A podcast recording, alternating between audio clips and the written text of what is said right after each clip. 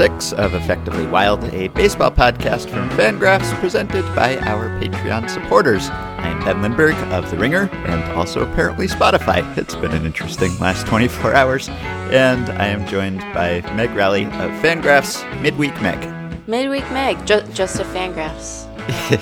yes, as far as we know. As far as we know.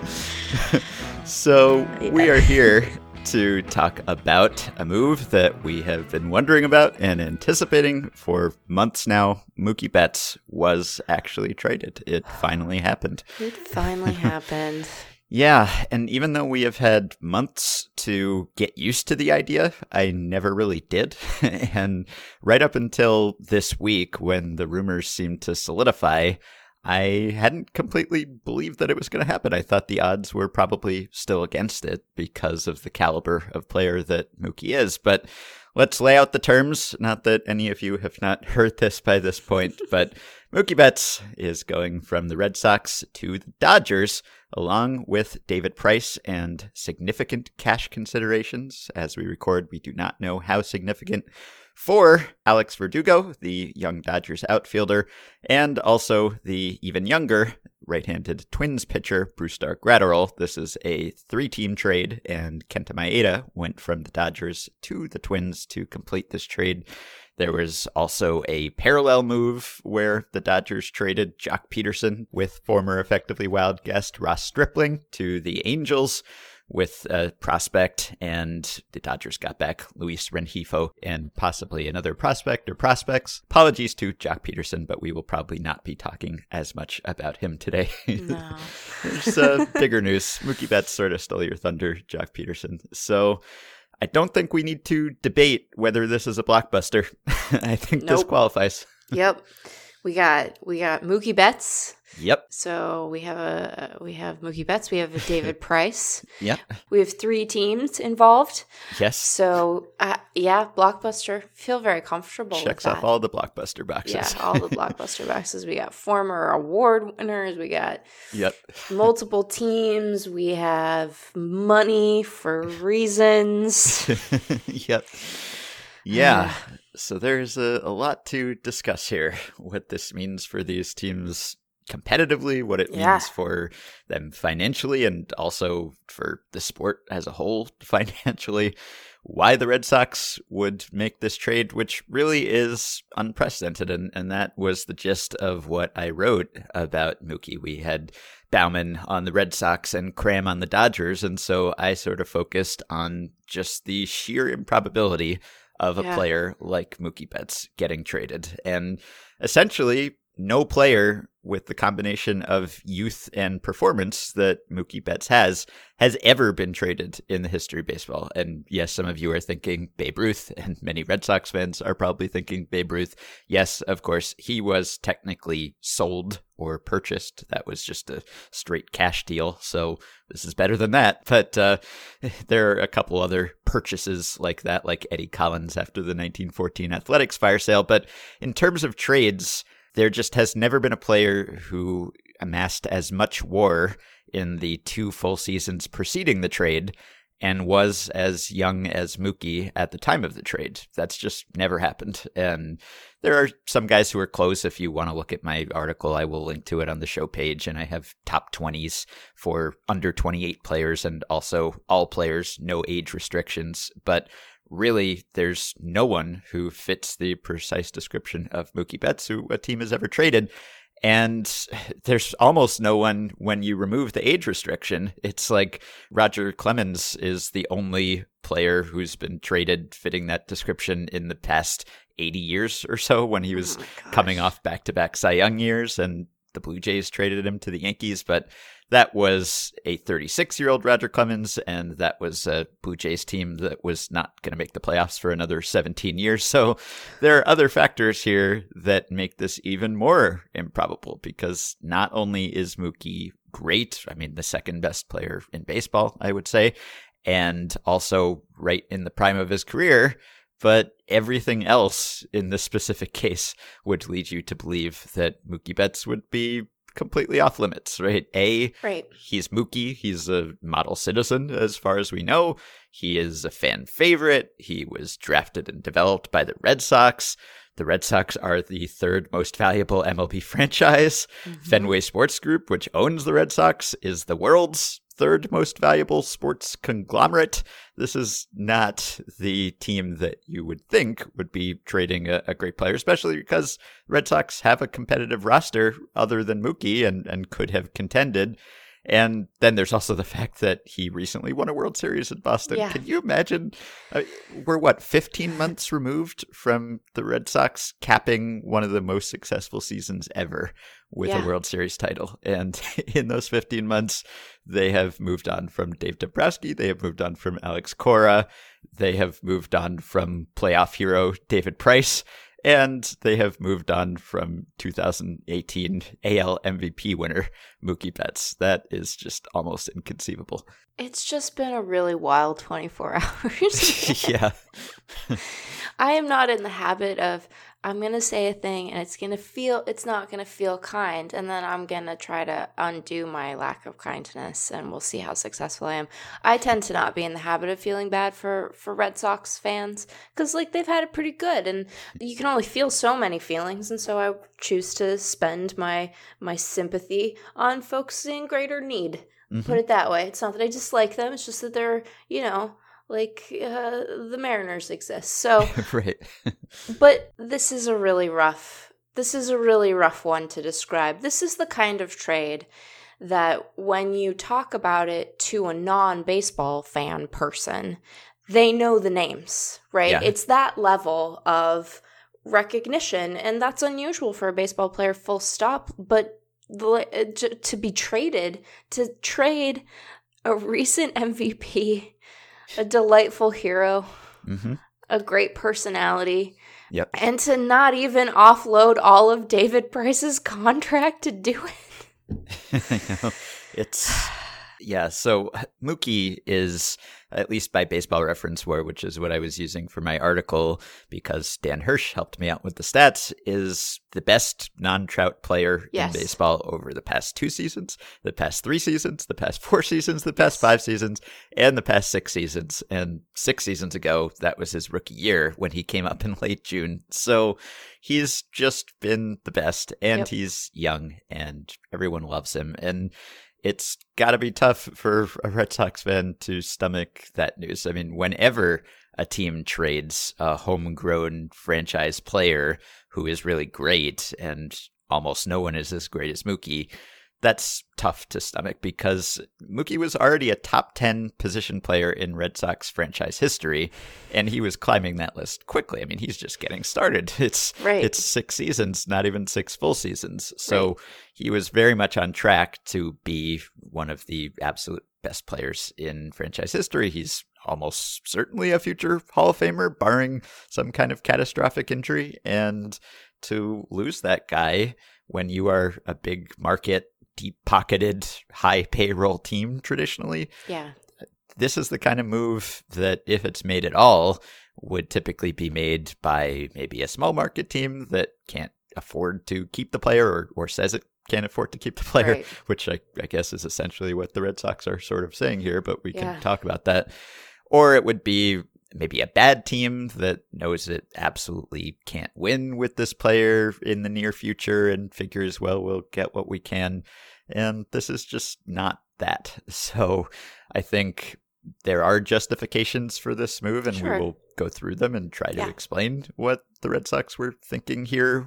But I think it's just an extremely tough sell Yeah. to your fan base because your fan base doesn't really know Alex Verdugo and Brusdar Graterol for the most part. And those are good players and former highly touted prospects and, and promising guys, and you should know them and will know them, and they should be good. But when you're trading Mookie Betts for really anyone, uh, it's just a, a very tough thing to tell your fans.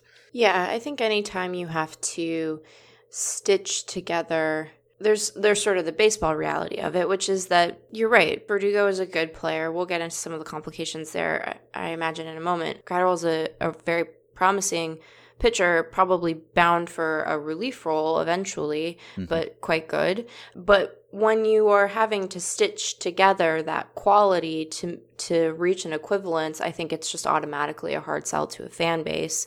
You know, Craig Edwards and Ben Clemens both took turns writing about how difficult it really is to sufficiently accumulate value to justify a move like this because Mookie is just so special a player.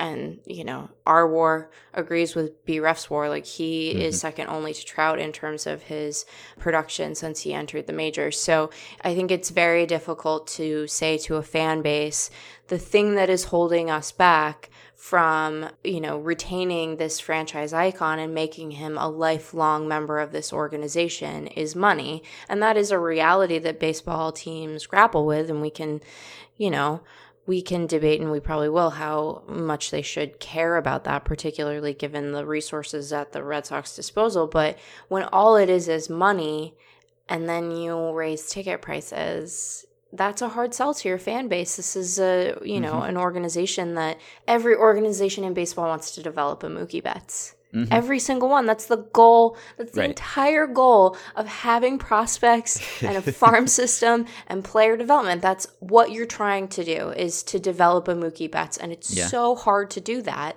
And it's so rare that an organization achieve it.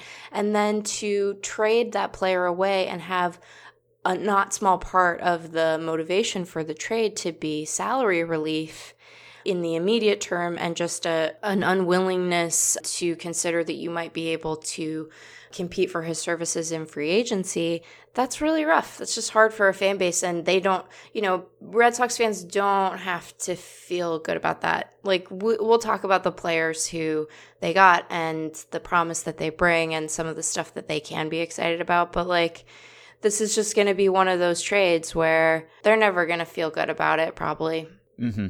Right. Well, when you trade a player like Mookie, you are almost certainly not going to get a player like Mookie back. I mean, that's just inevitable almost because there are almost no players like Mookie. Which doesn't that shouldn't that gum up the trade calculus? Yes. Right? Shouldn't that be you're sitting you're sitting around in Fenway. I don't I don't know if the Red Sox front office offices are still at Fenway, but you're sitting around in Fenway and you're like, what do we want back for Mookie Betts? And the list isn't sufficiently long to be like, yeah. yeah, we should pull the trigger on that, you know? Yeah. I'm not saying you need to get a perfect Mookie equivalent back in order to do the deal because you could get two players who are sure. really good. You know, sure. there are ways that it could work out, and there are ways even that this could work out. You know, they traded one year of Mookie, not Mookie in perpetuity, but yes. it definitely does give you pause because when you trade a franchise player, in many cases, you're not going to get a franchise player back. And I'm sort of surprised that uh, we didn't have to pretend to be prospect people and prospect experts for this trade. In that sense, it's sort of neat and clean and easy to analyze because these are all major leaguers and yeah. players that we've seen play and, and kind of know what they are, even though Verdugo and Graterol are still in their early 20s and still fairly early in their major league careers. But yeah, I mean, Betts is obviously the type of player who, when you get him, you try to build around him, yeah. especially if you are a team that can't afford to build around him from all appearances. And yeah, the Red Sox, I, I think they already had the second highest average ticket price, and they are planning to hike that by what I think comes out to a, about 2% on average across the board, which I guess is just keeping pace with inflation, you could say. But sure. they are also suddenly becoming a less compelling product and less entertaining team.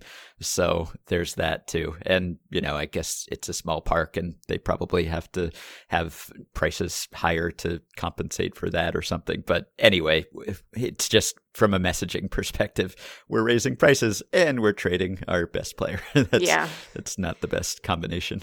Yeah, when I was, I, I know that the background machinations of how we cover a trade like this are, are not necessarily interesting to people, but you know, like we knew that this was coming in some form. We didn't quite know when. And there were two possibilities presented for this trade. There was this package or one that looked a lot like this for the Dodgers, and then the other was something involving the Padres. Right. And so, you know, Jay, uh, you're gonna write the the full breakdown, great, and Dan's gonna Instagraph it so people have a place to talk in the comments while they're waiting for the full thing. And I was like, and Eric, you're gonna cover the prospects here, and then uh, the the deal started to take shape, and we started pl- piecing together the pieces to try to you know get a sense of what we were gonna be talking about. And I was like, or you can just send Dan some notes on the prospect in this in this uh, Joc Pederson deal. Uh, I guess uh, you can go finish the Orioles list. didn't Yeah. didn't need it. It Yeah. was yeah. yeah. And by the way, while we are sort of scratching our heads at the Red Sox, we should say, hey, Dodgers. Oh my gosh. Good deal for you guys. You got a player who just uh, should really not have been available, available. based on all of baseball history. So yeah. the, the Dodgers during Andrew Friedman's tenure, they've made some major moves, but for the most part, they've kind of kept their powder dry. They've hung on to their prospects. They have avoided many of the big splashy signings and trades that people wanted them to make. And for the most part, other than not winning World Series, that has worked out okay. But this time, boy, they got about the best player in baseball you could get. And also, they didn't really give up a whole lot. Oh they also gosh. they also got David Price, who Yeah. uh, even though he is uh, somewhat diminished and there's an injury risk and all that, like he's no slouch. He's not. It's you know sort of a, a salary dump that the Red Sox wanted to package him with Mookie, but that's not to say that Price has no value. He he does. So. Yeah.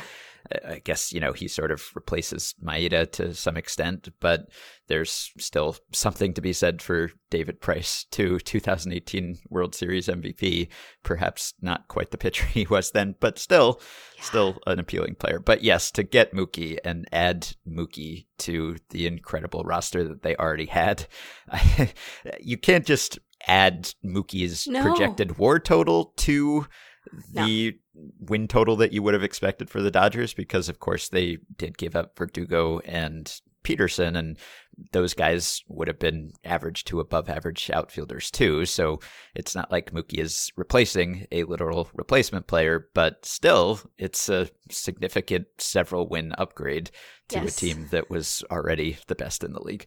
Yeah, Dan ran 2020 zips for Mookie, assuming uh, Dodger Stadium is his home park. He is projected for 6.7 war. Yeah, which if We don't that get- happened, that'd we don't get a like lot of zips like that. There are not Yeah. a lot of zips that come out with that number. Um, right, yeah, exactly. And Uh, that would be like his worst word total in a, a few years, probably. so, yeah. Oh, good gravy. Yeah, I I will say we can. There's some people we can be happy for. Isn't that nice? We can be happy for the Dodgers. You know, Mookie's gonna look great in Dodger blue. Like, gonna look great. Mhm. That team is gonna. That lineup.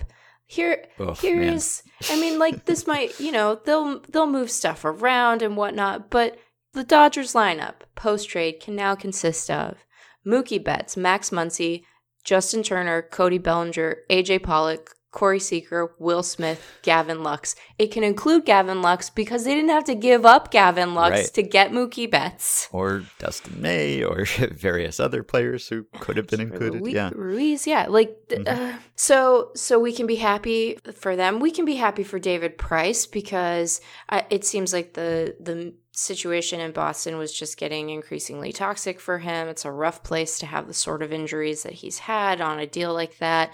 So good for David Price.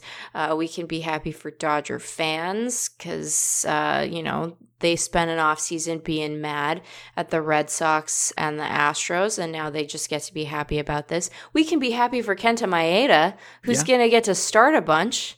Yeah, I guess so. I believe he also had a million dollar kicker in his contract in the event that he got traded. So that's a nice perk. I don't know how he feels about not pitching on the West Coast, but That part but- is less good, but Yeah. you know, he had that screwy contract that had all these mm-hmm. incentives to be used in relief, and the Twins need starting pitching, and Yeah. so he will get to, and he gets to go to a contender. Yep. So that's pretty. That's pretty nifty. He's got to be psyched about that. And the only people who we feel bad for are Red Sox fans because they didn't do any of this, uh, and the Red Sox organization made active choices, so they get to live with those now. Yeah, so let's talk about those choices Okay. and why they made them. So this is uh, almost a, a Rays style trade that Yep. was completed by new president of baseball ops or whatever his title is, Chaim Bloom. But I don't think we can say that the genesis of this move was with Bloom because uh, No. the, the rumors began before Bloom was hired, and clearly the impetus was not Bloom coming in on his first day and saying, "You know what is uh, my number one priority? Get Trading rid of that Mookie Betts. Betts." Yeah, that's So- Betts' character. I don't know about him. Yeah. Gotta get him out of here. At the same time, this is sort of a Rays style move because it's kind of a like add up the wars, calculate the dollars per war type of move. So essentially, Mookie is one year away from free agency. He just got a record deal for a player in his final year of eligibility. So he's making $27 million in 2020, and that will increase next year. And the Red Sox had had some extension talks with him. From what has been reported, the offers they made him were quite modest, and he was uh, quite reasonable in rejecting them. Yeah. He has been somewhat open about being willing to test the market, and so it's clear that there's a, a good chance that he will become a free agent next year. And so for the Red Sox, uh, there was some possibility that if he went elsewhere next winter, all they would have to show for Mookie Betts' departure is a draft pick. Then there's the money that they're saving this year, which and in future years because of uh, price potentially, Sure. depending on how much money is being sent to LA. And that part of it is just not something that fans really have any incentive to care about. Yeah. I mean, I was just looking at a, a Ken Rosenthal tweet, which I will read right here. And he says, Two AL execs tell me criticism of Red Sox is misplaced. Sox get, bullet point, two talented youngsters with greater value than draft pick if Betts had left as free agent. Bullet point, ability to get under competitive balance tax threshold and reset penalty rate to minimum. And final bullet point, 40 to 50 million dollars in payroll flexibility in coming seasons. So, hey, stop criticizing the Red Sox. They just got 40, 40 to 50 million dollars in payroll flexibility in coming seasons. Catch uh, catch the fever pitch. 40 to 50 million dollars in payroll flexibility. What could be more exciting than that? I don't so, even think that fits on a jersey. no, I, don't think you can fit it many on characters. one. Yeah. It would have So- to get very small with your typeface would undermine the joke. it's all of those things. It's uh, yes, the Red Sox have run high payrolls. They had the highest payroll in baseball when they won the World Series. They have triggered the most severe penalties in the CBA for spending. So overage taxes on the amounts over certain thresholds and draft picks moving back. And this resets their tax as we've seen some other teams do. And so in theory at least they could be intending to spend in future seasons more because they are resetting the competitive balance tax threshold now. And they're getting two good young players. So if you add up the war that the Dodgers are projected to get from Betts while he is under team control, and you compare that to the war that the Red Sox are now projected to get from Graterol and Verdugo while they are under team control, then things look like they favor the Red Sox because if you look at Dan's aforementioned post at Fangraphs, he has the five year projections for Right. Verdugo and Graterol.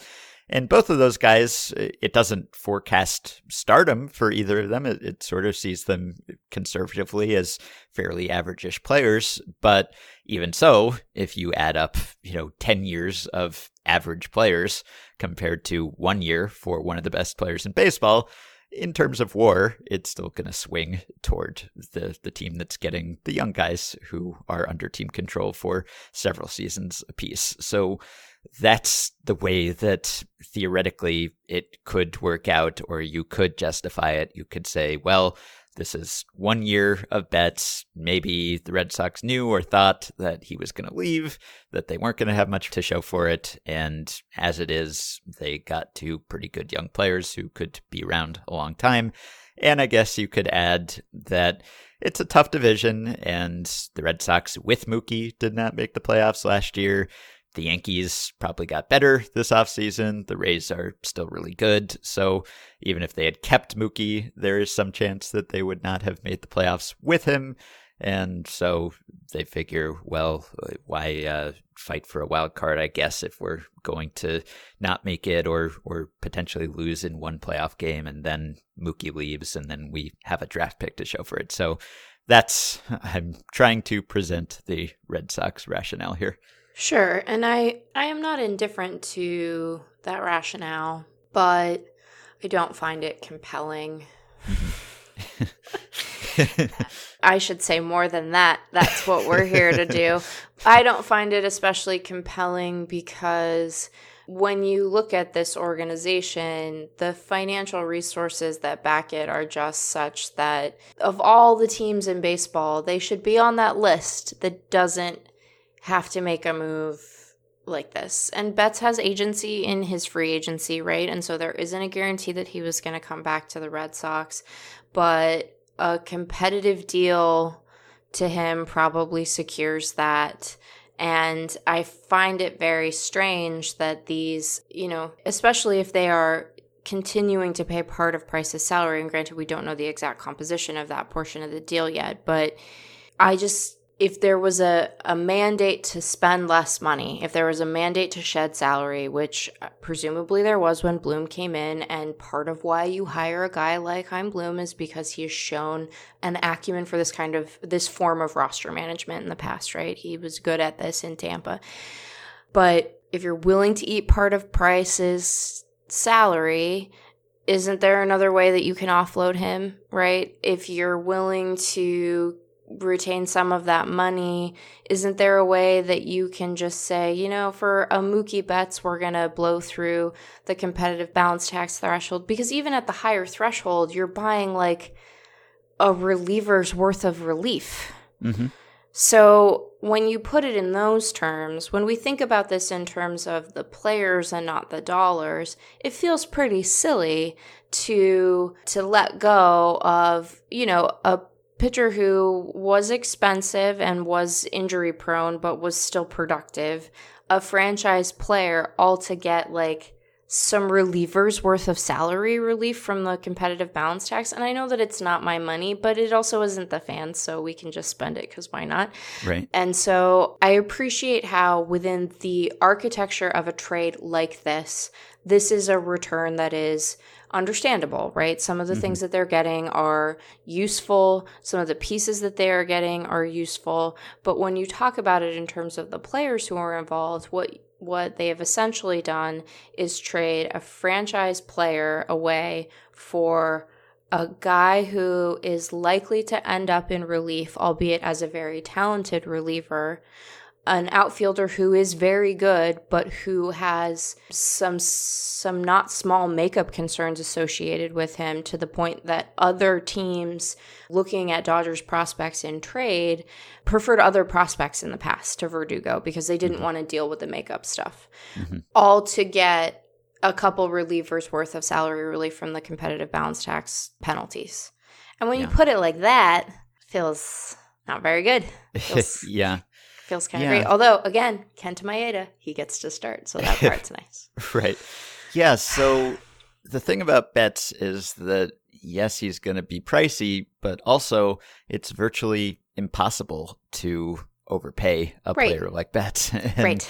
We've talked about that when Mike Trout signed his extension. And yes, the numbers were very big and the terms were very long term. But because of how baseball's salary structure works, like no one makes $60 million a year. There's sort right. of an essential cap more or less at around 35 million or so right now where even if you are the best player in baseball you can get that rate for a lot of years but you're still not really going to blow through that ceiling apparently and and Trout granted it didn't seem like maximizing his earning potential has ever been his top priority no. and uh, it's possible that Mookie may be a, a harder line negotiator but still it's just really almost difficult to imagine a scenario where Mookie ends up not being worth whatever he will be paid because he's just so good And when you have a, a six win to seven win player, and that's kind of the conservative projection that he Right. has bested on multiple occasions. I mean, think of what that translates to in what we typically say is the going rate for a win for a free agent, like 8 million or, or so conservatively. So if we're talking about someone who's close to a seven win player, well, that's a, a $56 million market rate salary, and no one makes, you know, within like 20 million of that. And so if you're Betts and you're getting what roughly the other very good players in baseball are getting, then you're providing a ton of surplus value in the early years of that deal. So, Yep. yes, there's a downside for everyone. We will all age and eventually become decrepit. But if you're Mookie and you're racking up, you know, and I'm putting this in just very uh, plain financial terms, like uh, the Red Sox saving 40 to 50 million dollars Yeah. in, in salary flexibility. If you're racking up, say, you know, 20 million dollars of surplus value per year for the first few years of that deal, then even if for the last few years of that deal you're not performing at that level anymore and you're still being paid at that level, it's still going to work out just fine. And the team that invested in you is probably going to come out ahead and not really regret its investment, especially if it wins more titles and makes more playoff appearances during that time. So if you want to save money, and it's questionable why the Red Sox would be so motivated to save money given just the financial resources behind that team. But if you are determined to save money, I see why you would say, oh, well, Mookie is the natural person to do that with, or, or Mookie and Price, because they are some of the top earners. Right. But they're not the ones who are not providing a great return on investment. So right, exactly. it's They kind are of counterproductive. right. They are providing value far in excess of. I mean, Betts in particular providing Yeah. value far in excess of his current contract or any contract that he could sign in free agency next year, and. You know, Betts is going to play out 2020 in LA, and then he's going to hit the market. And the Red Sox are going to look around and be like, okay, so it's the 2021 season and we're getting ready. And who's the best free agent available? Oh, drat. Right? like he's going to be the best free agent on the market. Well, And he hey, they could go bring him back. As an aside, they will not do that, but that would be hilarious. And so I think it is important to point out, as you have, that like he will not make what he is worth on the open market. No player in baseball does. Mike Trout is underpaid relative to the production that he has accrued and will accrue for the Angels. The same will be true for Betts, barring some kind of catastrophic injury. And I think that we, as analysts and as fans who don't have to worry about writing a check every month, is it a check? Do they get like a direct deposit every month? I would hope so. it Yeah, seems like, like, I uh, mean, like I'm sure they don't get a paper check in the mail that's for like ten million dollars, just but like, bring it is- to the teller and Yeah. say, "Please deposit this for me." yeah, like do they get? Are they like? I, I assume that it's just like payroll, right? They get like a check every month or every two weeks for Mhm. their share. It's just a really, really giant deposit. yeah, What a weird job. Anyway, that's not the point that I'm trying to make. I think that we we should always ask the follow-up question to a team saying we need to get below the CBT thresholds in order to have financial flexibility to say financial flexibility in service of what? Because if it's just savings for savings sake, like they should be rightly pilloried for that because it doesn't that doesn't produce good baseball and that's what we're here for and that's what we should care about and there are financial realities of the game that we need to understand so that we can put a trade like this in its proper context and evaluate it on both the terms that we care about and the terms that teams care about. So i don't mean to say that that stuff isn't important but like you you get below you create payroll space to sign a player like Mookie Betts. Like that's what you should be creating payroll space to do.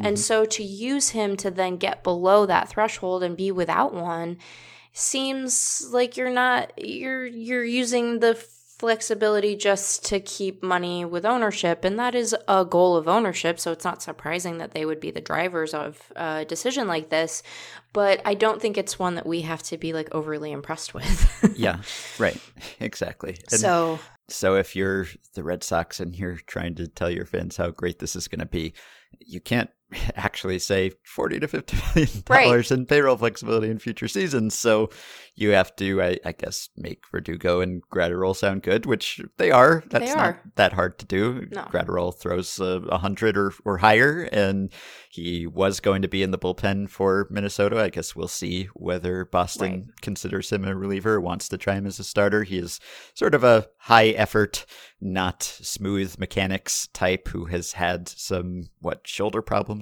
arm problems in the past. I believe and, he had a Tommy John uh-huh. that is behind him, and he's had had successful he's had successful outings since then um, yes. and has right like that was in the past i think like yes. it was a 2014 or 2015 tj and he was much slighter as a player at that time um, and now has sort of thickened out like in a good way he's filled out he's not heavy and you know he touches 102 and he sits in the high 90s and he is a very compelling player. And I would imagine that they will at least I mean now they have this hole in their rotation Yeah. so presumably they will at least try him in, a starting role at some point. Um, but I think that there is some concern about, you know, they want to manage him in a careful way so that they maintain him physically. And so it could be the sort of thing where, you know, he pitches in relief this year because, yeah, you're right. He did have a, a shoulder impingement mm-hmm. um, last season. So, like, there's, you know, there have been some durability concerns that have been raised by him, but he is very very compelling um, and yeah. should be and should be an interesting piece for them. Um, yeah. He throws one- really hard, but also sort of straight. I think is the the rep uh, on him. It's not the most movement that you would hope for. But yeah. still, he's 21. He yes. throws a he throws 102. And That's, he has a uh, plus slider, and so he's you know he's he is compelling. But I think that the combination of the the exact repertoire with the hin- injury history might um, signify that he eventually ends up in relief, albeit in like a really potentially in a high leverage role, right? But right. still a reliever. Yes, and you have to think that the fact that the Twins had expressed their intention to put him in the bullpen, Correct. and then they also just traded him for Kenta yes. Maeda, essentially that speaks to perhaps a certain lack of confidence in his right. long term prognosis. So right. that's something to take into account too. And then Verdugo is a 23 year old outfielder.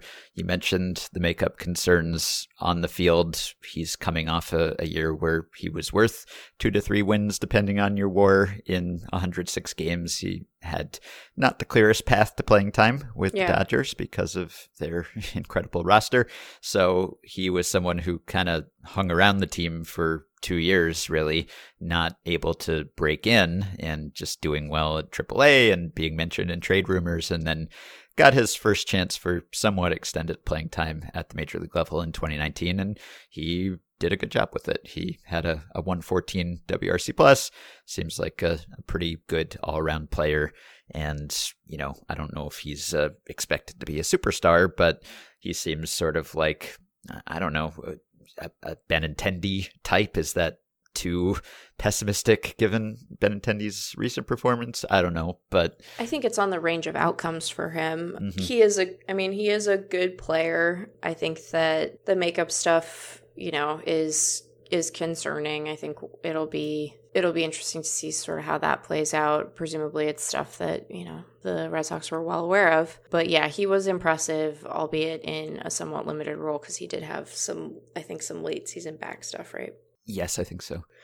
So yeah, like the the bat's impressive. You're right that he didn't have a, a clear path to playing time, but I think that when trades like well, we we have just spent a lot of time saying that trades like this don't happen, but when when blockbuster trades do occur and you have players who play the same position swapped, I always feel bad for a guy who is like not a recent MVP because the expectation is that he is going to slot in and perform to the same level as the the player that just got traded because he occupies the same position.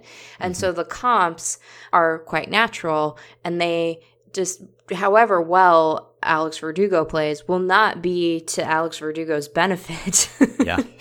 and that is not to say that he is not a talented player, but it is simply to say that he is not Mookie Betts. And so, as a result of that, it is going to, I, I imagine, be a comp that he comes to perhaps resent quite a bit. yeah, you would think. Maybe he should switch to the infield. It might might make that transition a bit smoother. Who knows? Yeah. Speaking of playing the same position, I am kind of curious to see what position Mookie plays in yeah. LA because the Dodgers now have two defending Gold Glove right fielders, which is a, a, nice situation to be in. But Mookie was always sort of a center fielder who was playing right because the Red Sox had Jackie Bradley Jr. in center and because right field in Fenway is sort of like center field in other parks. It's a, right. a big area of the outfield that's tough to play.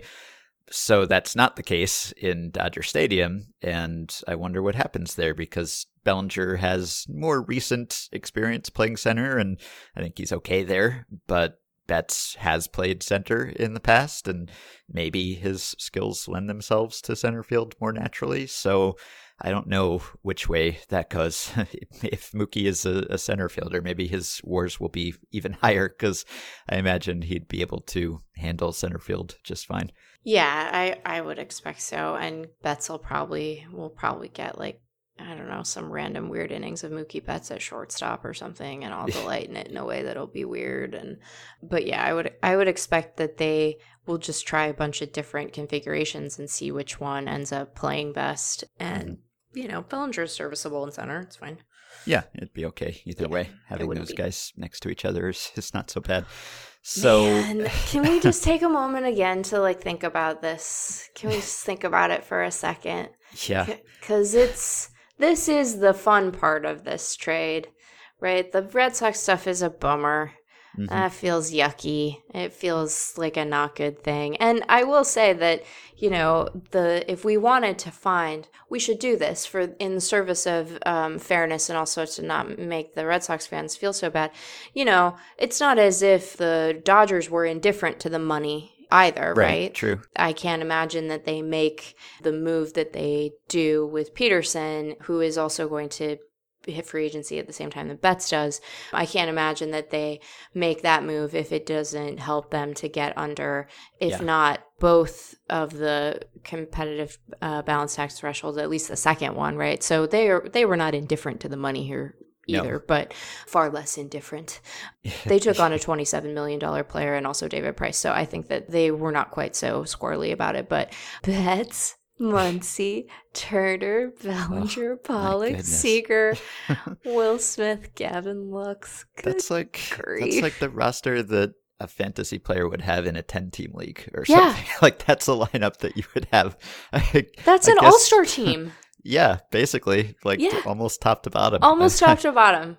That yeah. is an all star team. If you get to if you get to bat, you know, Will Smith and Gavin Lux at the bottom of your lineup. You have Corey Seager. Yeah. Who just gets like forgotten, but Corey Seager, yeah. Yeah, remember how Corey Seager is a Dodger and is really good at baseball and uh, was just, you know, dealing with injury and what have you, but will probably be amazing last year and was still a three win player. yeah yeah, It's, oh my stars! It's really something. I mean, I, I, guess there are still some question marks about the pitching, but like sure. not not relative to most other teams. Just in the sense that uh, their lineup is unassailable, and you can't really find any fault with it. But yes, uh, they're not impregnable pitching wise. No. But there's just, I mean, there's not much more they could do. I, yes, they could have gone out and signed Gerrit Cole, I, I guess, but this is a pretty good thing to do if you're not going to do that. And really, what we've seen with the Dodgers is that you can't literally buy a world championship. You no. can buy or at least ensure a much higher chance of continued competitiveness and yeah. being a, a perennial playoff team. But after that, all all bets are off. Can I say that? Uh, sorry, but we went a really long time, and I will say the restraint that I have generally seen around Betts and Price puns in Yeah. headlines. Oh gosh, it's like a It's perfect been- storm. Yeah. It's been admirable. You know, I feel like everyone looked around and decided collectively, no, no, we shall be above this today. And I'm proud of us. I think Yeah. we did good.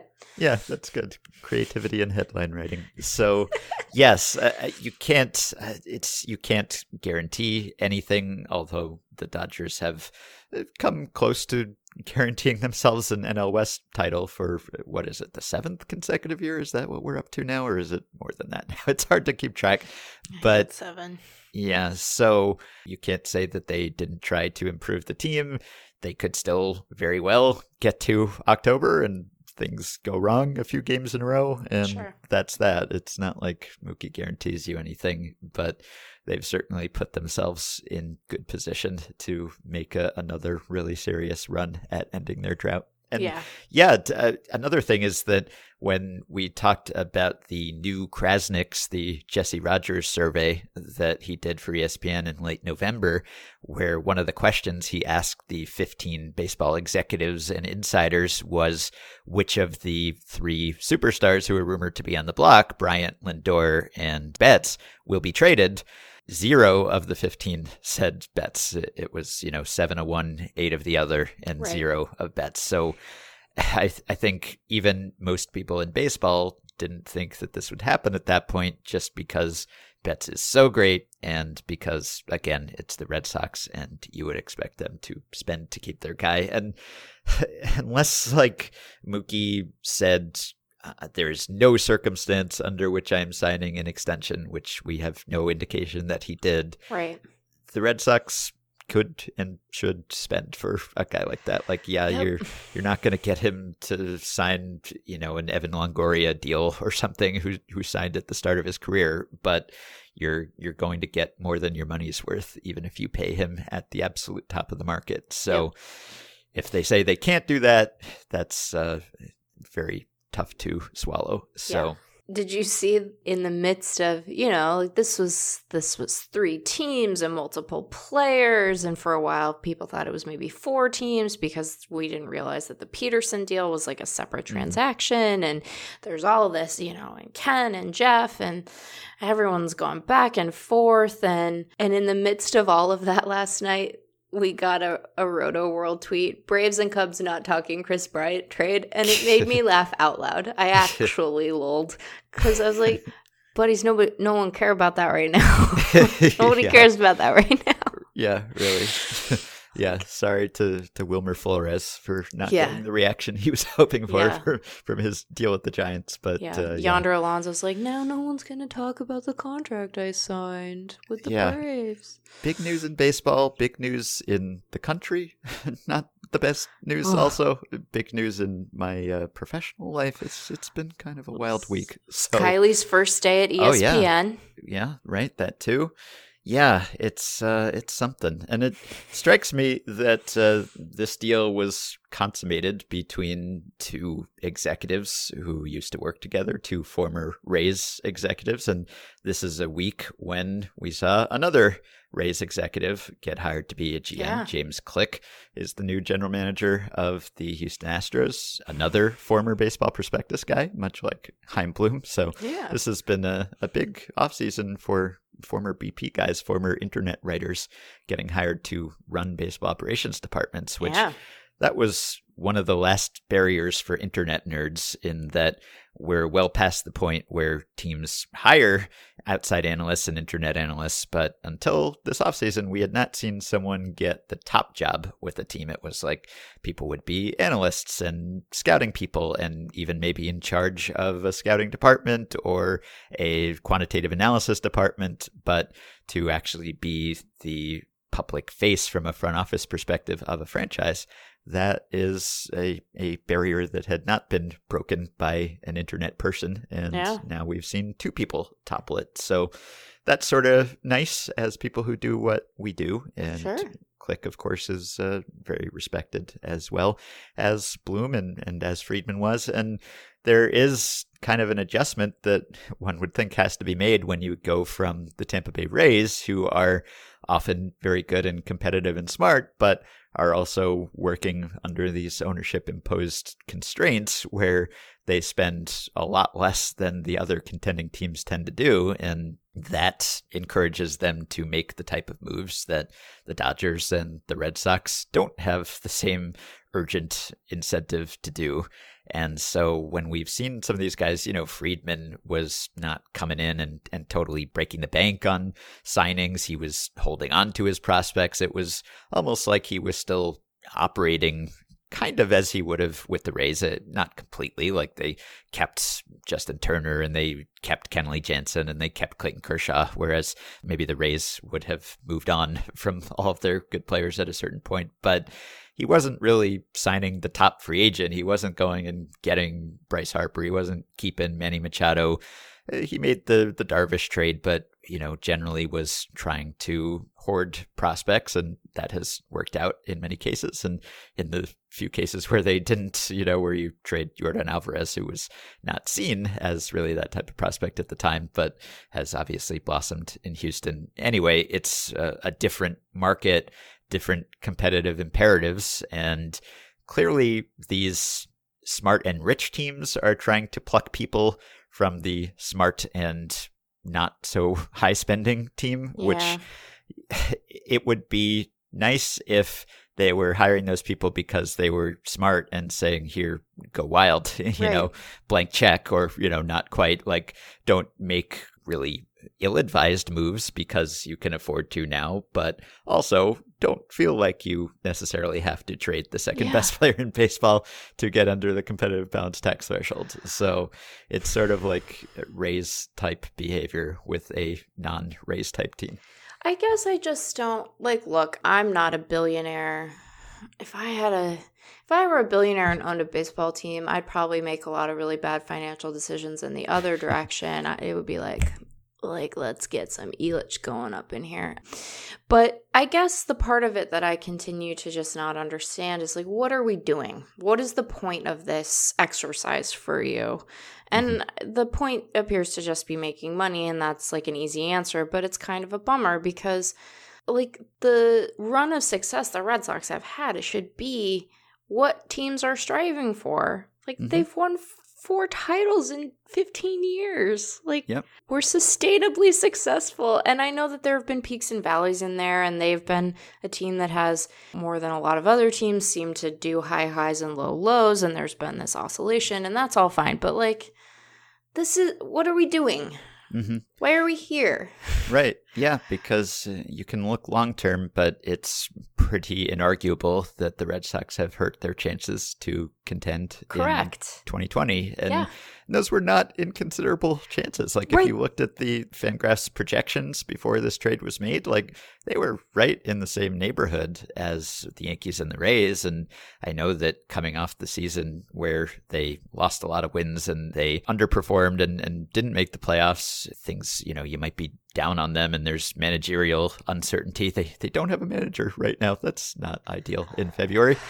But still, there was a really good competitive core here and there are a lot of players on that team who are really, you know, at the peak of their powers right now and you are essentially squandering that year. Uh, it's not as if they couldn't possibly contend with the players that they have in Verdugo and Graterol, but it's certainly less likely than it was with Mookie Betts and David Price. Yep. So that's, you know, if you're the Red Sox, I mean, it's like the Dodgers, they really have seemed to make it a goal to contend every year. Yeah. And, you know, they they want to be the division favorite every year. They have been the division favorite every year under Friedman. And Granted, they have had less competition than the Red Sox. They're not in the same division as the Yankees and the Rays, but still, like if you swapped these two franchises, if you put them in the others division, I know as we were just saying, it's not like the the Dodgers were insensitive to financial matters here, no. but it's kind of hard to imagine the Dodgers trading Mookie Betts if they had him to right. get under that competitive balance tax threshold. Yeah, I think that they are not indifferent to the CBT, and so I don't mean to give them more credit than they are due, but they are seemingly less sensitive than than certainly Boston has proven themselves to be in this case. So, mm-hmm. you know, we should say the list of people who are having a bad day does involve and include fans and interested parties in the San Diego Padres and the Arizona yeah. Diamondbacks right. who have to just be sitting there being like, "Boston, what what what are we doing here? What are you?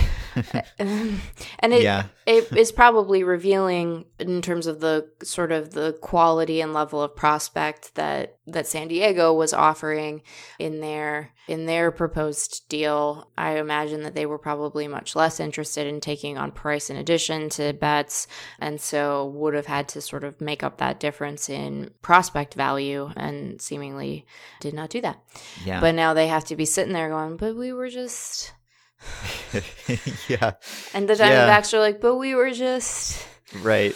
Yeah, it's it's not that I think that the Diamondbacks had a great chance of winning this division before no. this trade, and certainly the Padres didn't. But it, it was more imaginable than it is now. But also, the Padres probably came pretty close to getting Betts themselves, yeah. and in terms of just what would make baseball more entertaining to an impartial fan, I, guess you could argue either way because uh, I think it's nice that Betts is going to another market where he will be in the spotlight and yeah. he'll be on a team that's playing in the playoffs. So, and we just talked about how fun that lineup is. So it's it's pretty fun to have Mookie on the Dodgers, or frankly any team for that matter. Mookie's yeah. just fun wherever he goes. Yeah, he's he's not a product of the the team. His fun is inherent, but it would have been pretty interesting if Betts had gone to the Padres too, because yeah. if you put Betts on the Padres, and I understand why they didn't, I don't know exactly what the Red Sox were asking for, but because it's the Padres, uh, you know, Wil Myers maybe would have been involved, but right. there would have been other compelling prospects too. And the Padres are not quite in the position that the Dodgers are, where they are the pennant favorite before this trade was made. Right. So they're in the division with the Dodgers. Even if the Padres had traded for Betts, the Dodgers would still be favored in yep. the NL West. So I get it. I get why they didn't have the, the same motivation to do this. But would have been pretty fun if you had yeah. added Mookie Betts to what is already a pretty fun team and leveled the playing field a little bit in that division. Again, still Dodgers would have been the favorite, but you could have started to really dream on the Padres in addition mm-hmm. to the Diamondbacks and, you know, would have put a little pressure on the Dodgers, which the Dodgers have not made the big move in, in recent years, even the way that the Red Sox have. Like, yeah the Red Sox, you know, the the Sale trade and the Price signing, and I mean the the moves that Dave Dombrowski made that uh, the Red Sox have decided that they probably don't want to make anymore. Those moves were really go for it, win now type trades that the Dodgers have, you know, sort of have held off from until now for the most part. But that's because no one was pushing the Dodgers the way that the Red Sox division rivals were pushing them, and that's just the, the fact of the matter. The Dodgers, without making that huge splash, have won the division for several years in a row. Yeah. And, you know, except for what one time didn't really come close to not doing that. So it's just a, a different reality there that they haven't really had the same competitive pressure. Right. Yeah. Mm, well, man. I guess we've covered it. Uh, sorry, we've neglected the the twins angle and the hey, angels job, angle here. I yeah, mean, you know, sure, good good job, twins. Um, yeah, I guess you know that's that's fine. Mm-hmm. Uh, it's a it's a win win now kind of move from the twins. So mm-hmm. I guess you know, when you're assessing the win nowedness of a trade, a two out of three ain't bad. That's not mm-hmm. satisfying because the one that's not trying to win is really bumming us out. But uh, mm-hmm. yeah, like uh, now that that rotation is fortified somewhat, uh, and we'll get reinforcements later on in the season when Pineda comes back from his suspension and when Rich Hill is fully back from his elbow surgery, and so that's good. But now the rotation there will be Berrios and Odorizzi and Maeda and Bailey and probably Randy Dobnak, I guess. Mm-hmm. Um, so that that's nice. Mm-hmm. It's good to have, you know, it's good to have a Kenta Maeda in there. Yeah. And good job to all the Dodgers prospects You just get to continue to live in Los Angeles. yeah. Shocking, truly, that mm-hmm. you're all still there. Yep. And uh, yeah, you know, Mookie would have looked good in a Padres uniform too. I think the thing about it is that Mookie just uh, has good, he just has a good baseball player way about him. So uh, mm-hmm. he's going to look compelling in baseball uniforms because he's fun to watch. Yep. He yeah. will look good in Dodger blue, though. Man. Speaking of lineups that are pretty good top to bottom, the Angels lineup is uh, yeah. Uh, it's a pretty good unit. Let me just yeah. read the.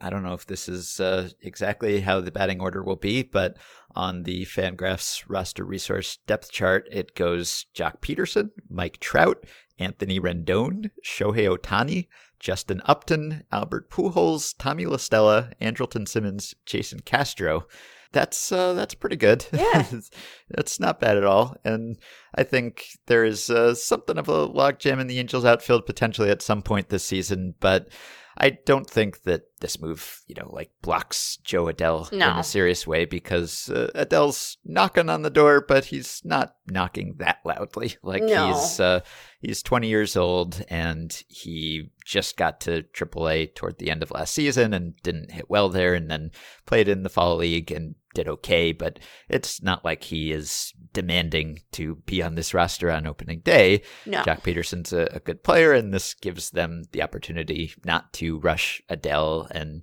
you know, uh, Upton's coming off a, a down year too, and Pederson's just there for one year. So I yeah. think he, he fits in fine. It's just that the pitching, that rotation is still headlined by Julio Teheran. So that's yeah, it's yeah, not ideal. I mean, I, I, guess it's headlined by Ohtani, but uh, yeah. Ohtani may not be able to pitch that many innings. So yeah, they'll have to be careful with him. Yeah, I, I like that move for uh, for the other LA for mm-hmm. Anaheim. Mm-hmm. Mm, they get mad yep. about that because yeah, it doesn't. You know, Pederson will be a free agent after the end of the season, and so you're right. He doesn't block Adell. He doesn't get in the way of Brandon Marsh whenever Marsh is ready. He's his timeline is presumably a little bit longer, but he's looked really good.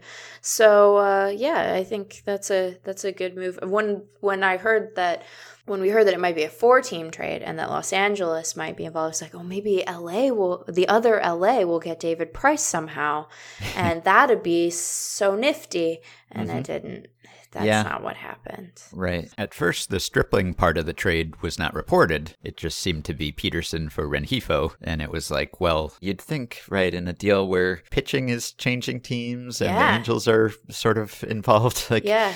you'd Somehow hope that they maybe would have found a way to get one of those pitchers. But they did get Ross Stripling, who's a pretty good pitcher. In fact, I said that the Angels' rotation was headlined by Julio Teheran. I think Stripling is probably better than Teheran. So I don't know. Ross Stripling Angels ace. It's funny, he was sort of a swingman with the Dodgers who couldn't always keep a rotation spot. With the Angels, I think that will be considerably easier if that's what he wants to do. So they got okay. better. Runs are runs. Runs are runs. That's true. they can try to score more runs than the other team, even if they're giving up a lot of runs. And yeah, Rengifo is a, a young utility type player, and mm-hmm. I don't know where he fits with the Dodgers because they have a million guys, but he didn't fit that well with the Angels after the Rendon signing either because they've got Rendon, they've got La Stella, and they've got Fletcher, and I yeah he you know Simmons obviously, so that's a pretty crowded infield too. So yeah, he he had a a hand or a wrist injury I think last year that was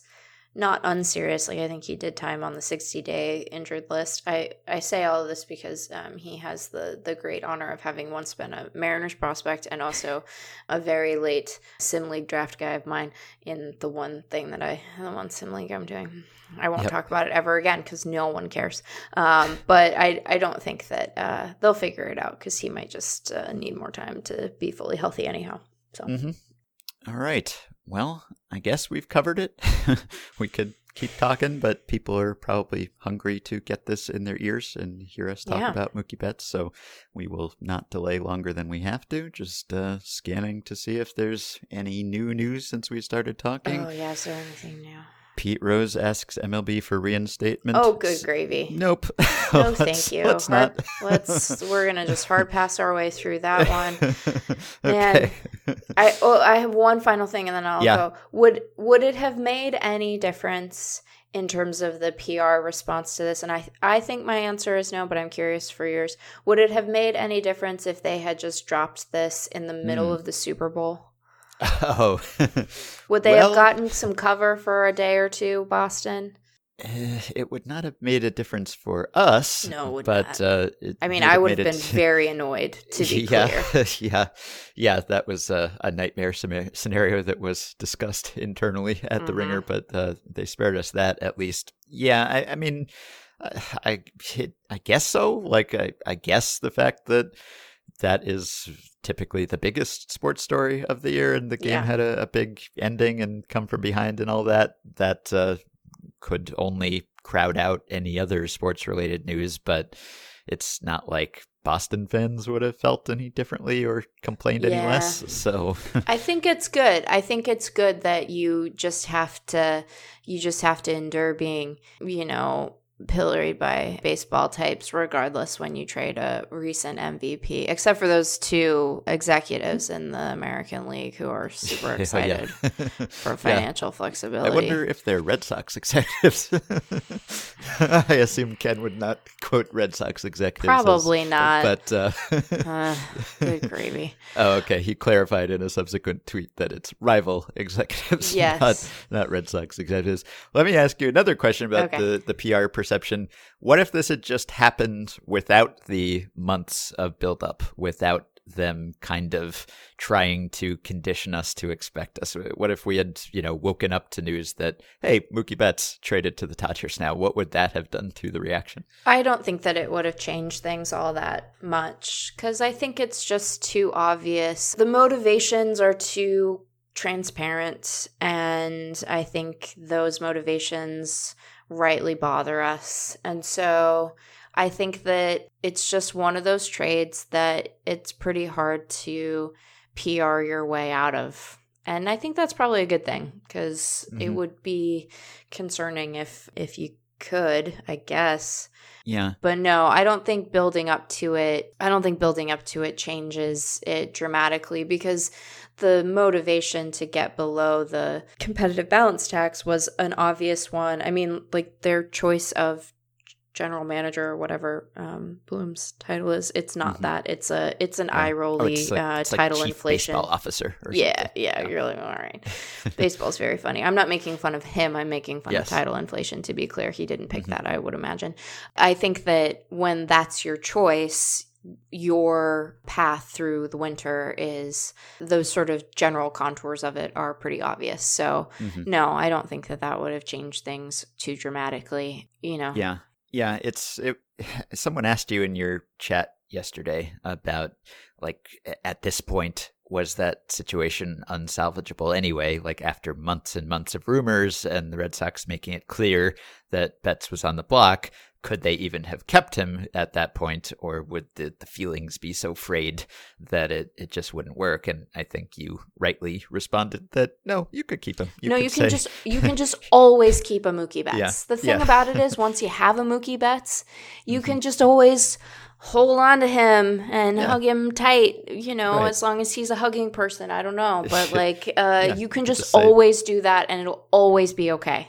Yeah, just say the right offer wasn't out there because he is the second best player in baseball, Yeah. essentially. And uh, I think everyone would have accepted that. I mean, he might still have had his feelings hurt by being shopped around, Sure. but I, I think it would have been okay.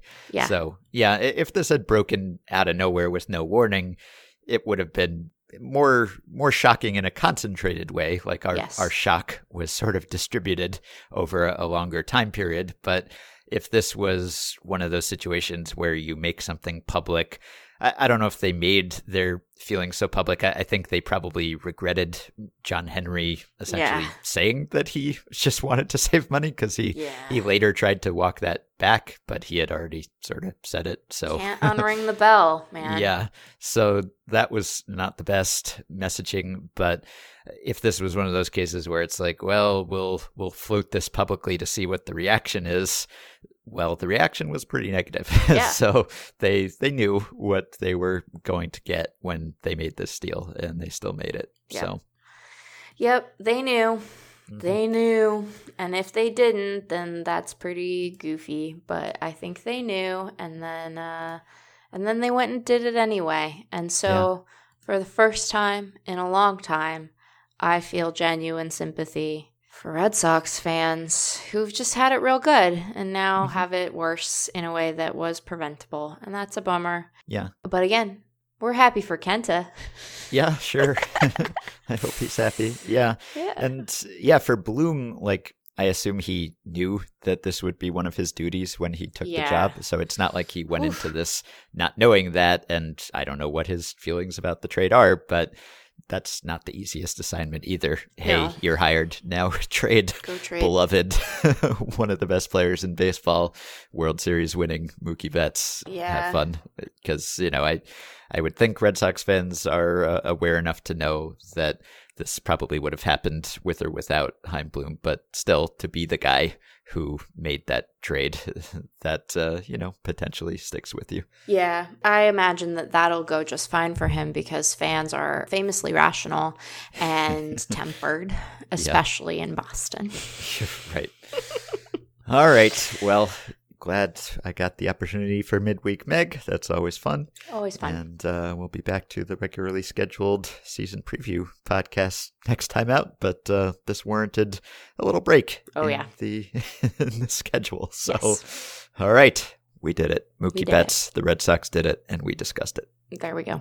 All right, that will do it for today. Thank you for listening, especially if you're a Red Sox fan, because this probably wasn't the easiest listen. In fact, we've already received multiple emails from Red Sox fans asking us for advice on picking a new team, so that tells you how this is going over with at least a few fans. Any Yankees fans who were celebrating the departure of Mookie Betts from the AL East got some bad news after Meg and I spoke. It was announced that James Paxton will be out three to four months after back surgery, so that would probably take him to May or June, even if he has no setbacks. A lot easier to live with when you have Gerrit Cole, but still not great news. And while we're talking about AL East teams, I wonder how many more high level Rays executives would have to be hired by other teams for Jeff to be GM of the Rays.